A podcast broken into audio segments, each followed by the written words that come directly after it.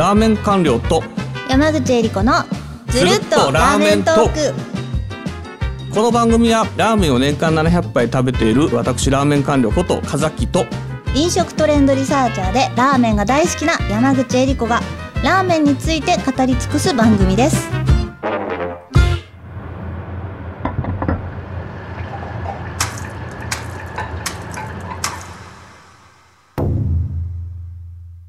58回目のテーマは最近食べ歩いて気になった店です。はいえーっとこの話だったら山口さんもなんか気になった店あったりするんじゃないですか？気になった店ありますね。ドラゴンラーメンさん。おー濃厚鶏白湯のラーメンなんですけど、うんナルトがあの黒いナルト使ってましてですね、ビジュアルからもう可愛くて心つかまれちゃうみたいな。あと中に入ってるワンタンがね、すごく美味しいんですよ。あの私本書いた時にあのドラゴンにお世話になったことがありますあ、そうです。うんあの黒いナルトが特徴的ですねここ結構あのいろいろラーメンいろいろとこの刻一刻と変遷してましてうんうん。最近はイベントの出店にも積極的だってことで店主さんあの新井さん、新井店主。はい。下妻のエリアでちょっとナンバーワン目指してるってことで今も頑張ってらっしゃるってことですよね、はいあまあ確かにここ美味しいですね、はい。キッチンカーでもやってますよって昨日お教えていただいて。あとは？あと、小山のハイマウントさん。おハヤマントねハイマウントさん、私なかなか二郎系実はあんまり食べないんですけど、ハイマウントさんちょっと登ってきました。ちゃんと山登りしてきましたよ。とおうでどうでした？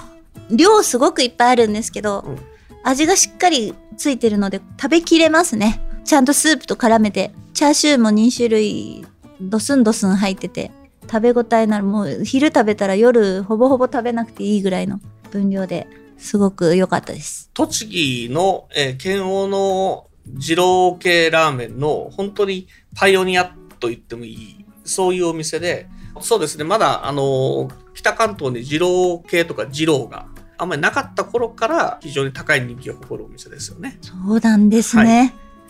じゃああのーは次私の番ですねで私はですね前回ちょっと新店で、あの、有力店っていうのを話しましたが、そのお店を除けば、えーまずは、松戸のマルキさん。松戸、丸木さん。はい。これ、永福町大正圏の出身と言ったら、まあ、ちょっと遠すぎるんで、もうちょっと近い話で言うと、柏の大勝っていう、この永福町大正圏系のお店から独立した、まあこれも昔からお店なんですね。はい。で、このマルキさんのラーメンが、何回か定期的に僕も好きで行ってるんですけど、この度めちゃくちゃうまくなったよね。はい。マルキってあの他の永福町はい大正圏のラーメンと違って、スープあれが永福町って大体煮干しが結構強めなんですけれども、はい。あの動物系も結構強めのスープっていうのをマルキさんは出すんですが、はい。この動物系と、えー煮干し系っていうか魚介系のこの旨味のバランスっていうのが絶妙ではい。しかも結構それぞれの個々の旨味はしっかり感じるんだけど、はい。それがあの破綻なく調和が取れていて、非常にびっくりしましたね。さ、ここ最近私、永福町大正圏系のラーメンっていうのをめちゃめちゃ食べてるんですよ。今、永福町系のラーメンと、東受け、池袋大正系系の盛りそばを片っ端から掘って歩いてるんですけど、はい。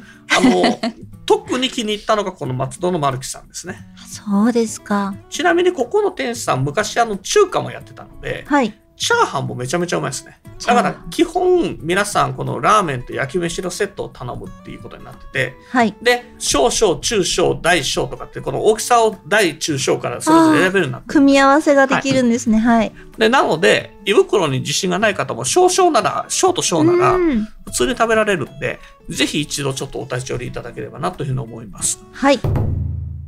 あと次がですね、えー去年ぐらい感動したって言ってた店なんですけど、やっぱり感動したよっていうお店で、はい。やっぱり東館屋の塩。東館屋。はい。一之江えーに東館屋って店があって、はい。これはあの、実は弁慶の系列ではあるんですが、全然弁慶とは違う、いわゆるあっさり系の汁そばとか、あとはまあ、あの、本格派のつけ麺を出したりしてる店なんですけど、はい。ここの塩そばやっぱり恐るべき美味しさでしたね。あそうですか。はい。あのースープの塩角がはっきりと立ってて、キレがあるんだけど、コクもちゃんとあって、塩ラーメンってともすれば、なんでしょう、塩角が立って、キレッキレなだけとか、うん。はい。あとは、あの、丸すぎてコクばかりっていうお店が多い中で、うんここはあの、コクとキレが両立したスープを出してるっていうことで、非常に優秀な一杯だと思います。多分見るからね、美味しいラーメンなんで。西一の江の東海屋さすんの塩。はい。あと、麺のですね、長さとか、スープとの相性っていったところもですね、まあ非常に優秀で、ああの、まあちょっと東海屋の塩っていうのは、まあ若干ね、駅から遠いので、アクセスするのはしんどいんですけれども、えぜひ召し上がっていただければなというふうに思います。はい。あとはですね、そうですね、小室の塩ラーメンもやっぱり良かったですね。あの、行徳の小室っていう店の塩。これが、あの、また美味しかったですね。またこれは、あの、一口食べれば口の中に旨味がいっぱい広がって、飲み干した後のこの旨味の余韻も最高っていう、非常にバランス力に秀でたスープ。でうんあと、麺もですね、このスープだったらこの麺だろうっていう、本当にえ絶妙な形状と絶妙な茹で加減の麺をチョイスしていてっていうか、まあ、あの、ここ自家製麺なんですけどね。で、ここ、あの、今、2時間ぐらい待ちますけど、行徳の品そば小室さんですはいね。。ここ2時間ぐらい待つね。ここは傑作ですね。あの、ちなみに、あの、トライの、えー名店の塩部門でも、今回初めて、えーランキングした店ではあります。この辺は美味しかったですね。はい。で、あと、ちょっと地方の店に、えー行きますとですよ。ちょっとまあ、あの、新潟シリーズでちょっと紹介してなかった店があるんですが、はい。朝ラーメンができる店ですごく美味しい店がありましてですね。はい。朝の7時半から夜の11時までやっているという、非常に使い勝手がいいっていうかアクセスがいい店で、そうですね、煮干し中華8っていう店があるんです。関数字の8で。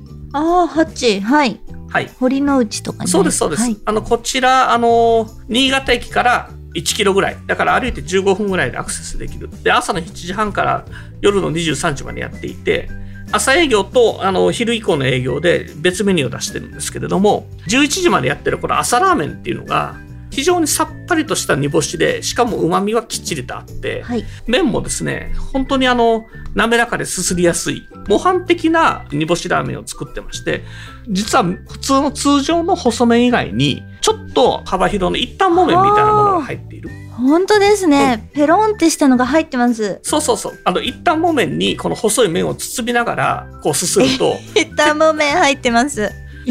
至福の境地が訪れるといった、まあそういった仕様のもので、一旦も麺に麺を包んで食べると至福の境地。はい。あの、一旦木麺の食べ方っておそらくそれが一番正解で、一旦も麺。一旦も麺ワンタン。うん。一旦も麺。あワンタンではないですね。あの、要するにワンタンの、皮皮の皮をちょっと幅広に、幅広っていうかちょっと細かく刻んだもんですけど、しそうな、はい。で、これなんと700円で食べられるんですね。結構クオリティが高いこのラーメンが700円で食べられるっていうところで、私的には、え実に、この新潟朝出張とか、あの、お仕事の際に立ち寄られた時に覚えておくと、ちょっと得だよっていうお店ではあります。で、本当に、これはあの、ネタじゃないんですけれども、はい今、ちゃん系ラーメンっていろいろ流行ってるじゃないですか。で、ちゃん系ラーメンも2系統あるの知ってます？あの、普通のちゃん系ラーメンっていう、この、いわゆる各駅とか、こう、いろいろこと市街地にある、はいよく見かける、なんとかちゃんラーメンって言われてるやつ以外に、ちょっと、本当にもう腕によりをかけて、熟練の、まあ本当にもともとラオタで知られてるえー方が手掛けている、ともちんラーメンっていうのがあるんです。はい、はい、はいで、。これ本店高円寺なんです。はい。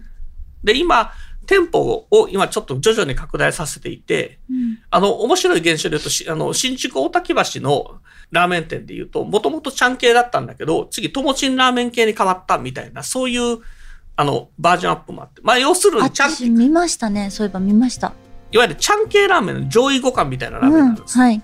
で、その中で、新橋のニュートモチンラーメンっていうのがあって、はい。これ、新橋の駅ビルの地下1階の路地裏っていうか、本当に分かりにくい場所にあって、ぐいぐいっとね、行ったとこに。あ、はい。ただね、ビルの地下1階の、はいこの入ったところにある店とかじゃなくて、そこからさらに細い路地を入って、やっと見つかるという、数多くのラーメンマニアが、ここに行き着くまでに散々迷ったっていう逸話があるお店で、これ朝からやってるんですね。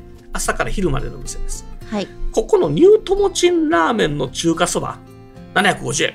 750円。はい。こちらもですね、死ぬほどうまいです。ニュートモチンラーメン。はい。